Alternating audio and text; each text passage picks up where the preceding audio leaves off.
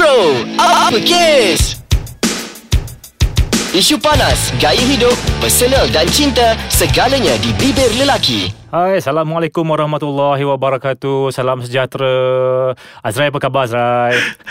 Sihat Jal Eh, kenapa tergelak-gelak ni Azrai? Aku rasa macam ada yang mencuit hati macam ni. Bukan Jal uh, Aku tertengok File untuk discussion kita hari ni tau Ha. Bila aku tengok je Aku rasa macam Eh Alamak Susah Kenapa alamak berat sangat ke? senang sangat ke? Dia bukan berat Chal Sebenarnya macam ni tau ah, Yelah kita ni kan ah, Macam Aku ni orang Melayu Macam kau mix kan okay. Tak berapa nak mix Kalau celup-celup sikit. macam, Bila orang Melayu ni kan Kadang-kadang untuk bercakap Tentang sexuality ni eh, Dia adalah satu perkara Yang macam sensitif Ah. Betul, sangat sensitif. Budaya kita memang men- Ya, ah, men- pemalu, men- pemalu. betul, betul, betul. Jadi mahu tak mahu pada hari ini untuk uh, orang kata apa untuk kita belajar uh, belajar lah kita nak bersama-sama dengan pendengar kita belajar tentang sexuality uh, Ketepikan sedikit. ketepikan sedikit rasa malu tu Ah. sebab tu aku gelak-gelak ni menahan rasa malu sebab kita nak membincangkan tentang sexuality pada hari Dan ini lelaki. lah yes sexuality Ah, pendek kata lelaki dan nafsu seks. lah. lelaki dan nafsu Kira-kira dah Lelaki nafsu.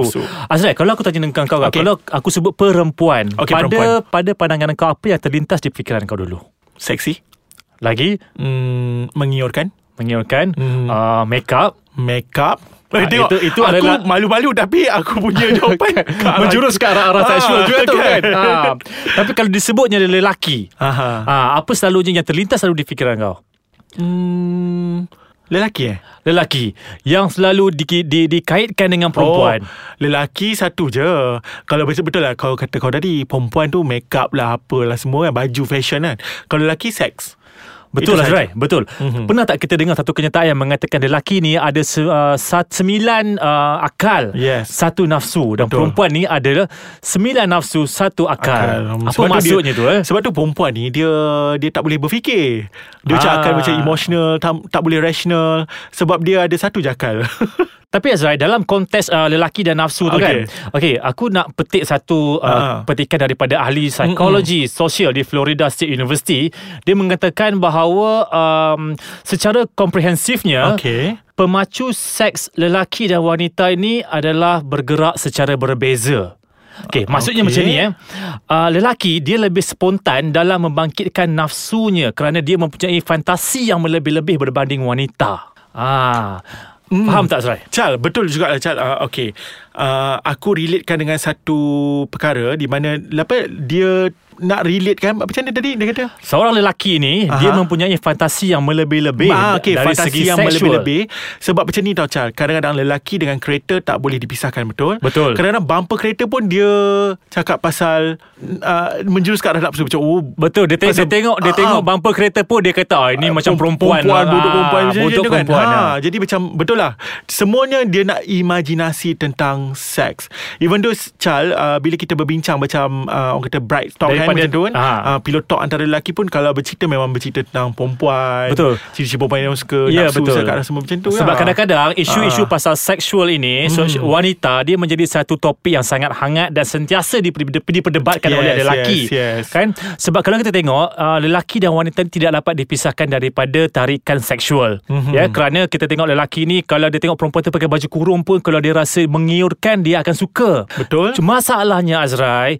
Isu-isu yang berkaitan dengan lelaki dan nafsu ini Selalunya menjurus ke arah Perkara-perkara yang tidak baik Seperti jenayah, rogol, Rogol. dan sebagainya Ya, ya, ya, ya. Ha, jadi- Dan dia akan da- jadi double jenayah Chal Bila dah rogol Dia bunuh pula Betul Ah, Azrai Banyak kes macam tu Sebenarnya Azrai Tidak semua lelaki yang begitu tau Betul. ah, Sebab lelaki ini dilabelkan secara majority Ya. Kerana uh, Lelaki di bawah umur 60 tahun Sebenarnya Aha. lebih cenderung kepada uh, Memikirkan tentang seks dan wanita Ah, oh, memikirkan seks dan wanita. Disebabkan Ya. itulah Chal, benda-benda yang macam uh, yang tak ada kena mengena dengan seks pun dikaitkan dengan seks. Dikaitkan dengan seks Contohnya apa? Contohnya Kalau tentang tengok belon. santan. Ah, tentang belon. Ah, mula dah fikir benda lain. Ah, fikir benda buah lain. kela- buah apa ni? Buah betik. Ah, mula dah fikir lain. benda lain. Kalau tengok Ha. uh, bukan bukan isu perempuan lah. Kalau Ha, kita ha. tengok um, telur ayam.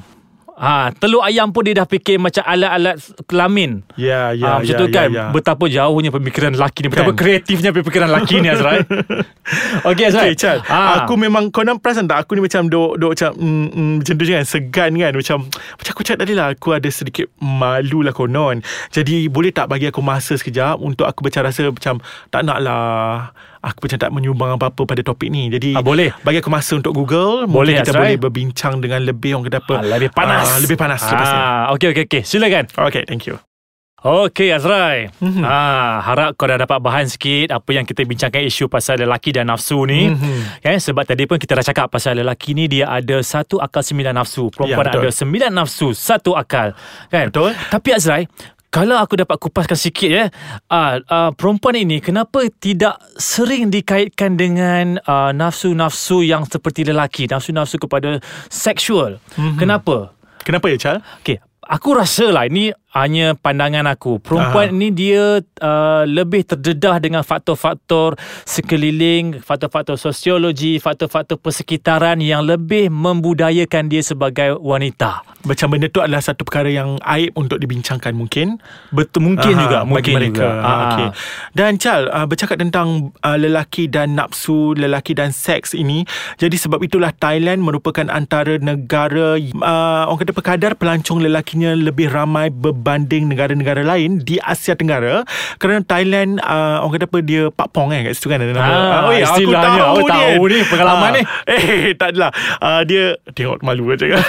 Kerana dia ada satu kawasan yang memang orang kata apa uh, industri pelancongannya digerakkan oleh pelacuran di mana di sana menawarkan pelacur-pelacur baik pelacur-pelacur uh, wanita tulen ataupun pelacur-pelacur wanita, Wanita palsu. jadian wanita palsu di mana mereka menawarkan pelacur-pelacur ini untuk orang kata menarik perhatian lelaki-lelaki di serata dunia untuk datang ke Thailand. Jadi Ah. ada tak unsur-unsur positif dekat situ Azrai kalau Okey, kita tengok? sebenarnya Chal uh, dari segi apa yang aku baca, wah aku baca tak nak kalah ni kan. Berminat juga ni. ah, apa yang aku baca sebenarnya dari segi orang kata apa mahram eh, yang sumbang mahram dan juga uh, jenayah rogol, bila ada pelacuran ini ia dapat mengimbangkan ataupun mengurangkan jenayah rogol dan juga sumbang mahram ini di mana lelaki-lelaki yang sudah tidak tahan ingin melampiaskan nafsunya akan melanggan pelacur-pelacur yang ada.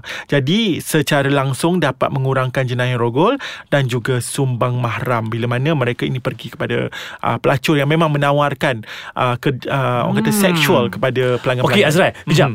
Uh, adakah kau cuba menyokong aktiviti pelacuran tu? Um, kalau dapat dikurangkan aku rasa uh, baiklah aku sokong. Tapi sebenarnya mahu tak mahu sebenarnya dia tetaplah satu orang kata apa uh, masalah sosial juga Chal. Kerana um, masalah sosial lah kepada kepada penduduk sekitar situ. Sebab yalah pelacur berleluasa pun tak elok juga. Ini bermakna Memang tak elok, Azrai. ah, ini bermakna anak-anak muda di sekitar itu juga akan macam ya senang untuk akses kepada sexuality Betul Azrai. Ya. Sebab uh, sekarang ni maksudnya kita melihat daripada konteks kalau kita daripada konteks agama lah sekarang Ya. ya. Agama. Kadang-kadang uh, mana lelaki itu diberikan dalam Islam diberikan kota untuk berkahwin sampai empat. Kerana, kan ya. Ah, kerana mungkin dia tak nak mengelakkan daripada dosa melakukan Ya, ya, ah, ya. zina dan sebagainya kan. Ah, tetapi di sini juga kita melihat uh, sebenarnya bukan sahaja lelaki ini uh, diberi kebebasan begitu. Kerana lelaki ini sebenarnya um, ada kalanya mereka ni cuba uh, cepat jemu sebenarnya. ha, faham tak maksud aku? Faham, faham, faham. Cak, rasanya tidak perlu untuk kita berselindung. Uh, rasanya uh, mungkin ini satu, orang kata apa, pendidikan seks, seks uh, melalui podcast. Jadi Ya. kita boleh cakapkan tentang skill di dalam, uh, di dalam, uh, tentang skill di dalam, orang kata apa, uh, perlakuan seks. Jadi mungkin uh, kepada pendengar-pendengar di luar sana, bagi yang perempuan, anda perlu untuk Oh, uh, mengajar pula ni. Untuk memperbanyakkan skill anda Untuk mengelakkan daripada pasangan anda jemu. Kerana ini memang satu yang telah diajar dalam Orang kata apa Diajar oleh psikolo, pakar-pakar psikologi Tentang sexuality Kerana pasangan muda, lelaki mudah jemu Tentang sexuality Jadi perempuan Yakni perempuan itu Dia perlu untuk menawarkan Skill yang berbeza Kepada pasangannya. Sebab tu lelaki ni Bila dia jemu Dia pergi cari orang lain Betul lah Ah. Sebab kita tengok dalam hubungan suami isteri sekalipun Yes, kan yes. Sebenarnya lelaki ni Dia dah ada satu jalan yang halal untuk dia Ya. sebenarnya kan Tapi disebabkan oleh nafsu tadi Mhm. Dia terpaksalah merayu-rayu dengan ayat-ayat yang sedihnya Pergi mengurat perempuan lain kan Mhm. ha, Untuk mendapatkan simpati Konon-kononnya uh, Isteri I dah tak layan I lagi dah Macam ni Semua, kan Walaupun itu semua itu kadang palsu. semua tu ada alasan sebenarnya Ah, kan. kan. Ah, sema- lelaki ni dia memang suka merasa itu merasa ini kan. Ya, Tapi ya, tak ya. semua eh. Tak semua tak, Tak semua. Namun kerana nila setitik Rosaklah susu sebelanga Betul. Macam tu lah kan ha. Jadi Chal uh, kalau macam ni uh, sebagai katakanlah se- sebagai seorang academician adakah kau sebenarnya menyokong kalau suatu hari nanti negara kita melakukan ataupun melaksanakan pendidikan seksualiti kepada pelajar-pelajar kita Secara peribadi aku setuju. Ya. Setuju eh sebab mm-hmm. sekarang ni pun kita ada uh, sedikit menyentuh topik tentang uh, pembiakan dalam sains Ya. tingkatan 3 Mm-mm, kan. mm-mm. Uh, jadi kalau kita nak menjurus uh, khusus kepada pendidikan seks boleh tapi mesti selari dengan pendidikan agama Ya, supaya betul. dia dia uh, setara lah. Kan supaya Satu, tidak ya. disalahguna. Ya, betul Chal. Maksudnya dan juga untuk mengelakkan kepada yang mungkin orang kata dia orang lakukan juga untuk mengelakkan HIV dan mengelakkan STD daripada terus menular sebenarnya. Uh, jadi pendidikan seks itu perlu. Jadi dan selepas adanya pendidikan seks ni percayalah kita tidak akan lagi menuduh sexual seks seks equal to lelaki kerana akhirnya semua orang faham kenapa lelaki sebegitu dan semua orang akan memperbaiki keadaan untuk uh, tidaklah kita labelkan lelaki itu mesti mahu seks semata-mata. Betul Azrael. Mm-hmm. Sebenarnya Azrael secara kesimpulan lah ya. Ya. eh. Hmm. Okay, tidak kira lah lelaki ataupun perempuan Azrael. Eh. Ya. Setiap manusia normal ni memang dia tidak boleh lari daripada nafsu. Betul, Semua orang nafsu ada tidak nafsu. akan mati, betul. Cuma yang membezakan manusia ini uh, dengan binatang adalah akal fikiran. Yes. Kerana kita boleh berfikir yang baik ataupun yang buruk. Ya. Betul tak? Ya betul Sebab itulah Chal uh, Orang kata apa Macam aku cakap tadi lah Sebenarnya ada cara-cara lain Untuk Kita mengelakkan Benda-benda itu Yang rasanya Kita perlu ajar dalam pendidikan seks peranan orang-orang yang macam kita orang-orang dalam dalam uh, sektor pendidikan macam Ah. kita saya rasa perlu kita men- menyediakan satu penyelidikan ataupun Yes, kajian yes, yang betul. lebih mendalam lagi tentang pendidikan seks supaya hmm. ianya tidak dipandang terlampau negatif sangat Ya, betul. dan ianya adalah untuk masa depan anak bangsa kita juga Ya, jadi diharapkan agar negara kita akan terus maju insya-Allah. Dan semoga negara kita akan dapat mengurangkan lagi jenayah-jenayah yang berkaitan dengan sexuality sekiranya Betul. ada. Dan diharapkan satu hari nanti uh, semua kita akan faham dan lebih tahu apa itu seks dan kita tidak lagi uh, merasakan bahawa seks itu equal to lelaki semata-mata. dan ikut tu benda-benda yang negatif ya. Yes, yes, Ah, yes, jadi yes, yes. Azrai, uh, akhir kata aku rasa manusia yang paling hebat adalah manusia yang berjaya mengawal nafsu dia. Betul Chah sangat setuju. Okay. Jadi marilah sama-sama kita kau aku dan juga kawan-kawan kita kat luar sana bro-bro kat luar sana agar kita mengawal nafsu kita melawan nafsu kita. Itu Ya. jihad yang paling besar. Betul. Mhm. Okey Azrai. Jumpa lagi untuk Jumpa episod lagi. seterusnya. Mungkin juga ada episod seterusnya untuk kita mengupas tentang seksual lagi. Ah, mungkin lebih panas. Pula. Eh tak menarik pula tiba-tiba. Okey. Okey Chan. Jumpa Okey. lagi Chan. Kita akan Okey. bincangkan topik lain pula. Okey, bye. bye.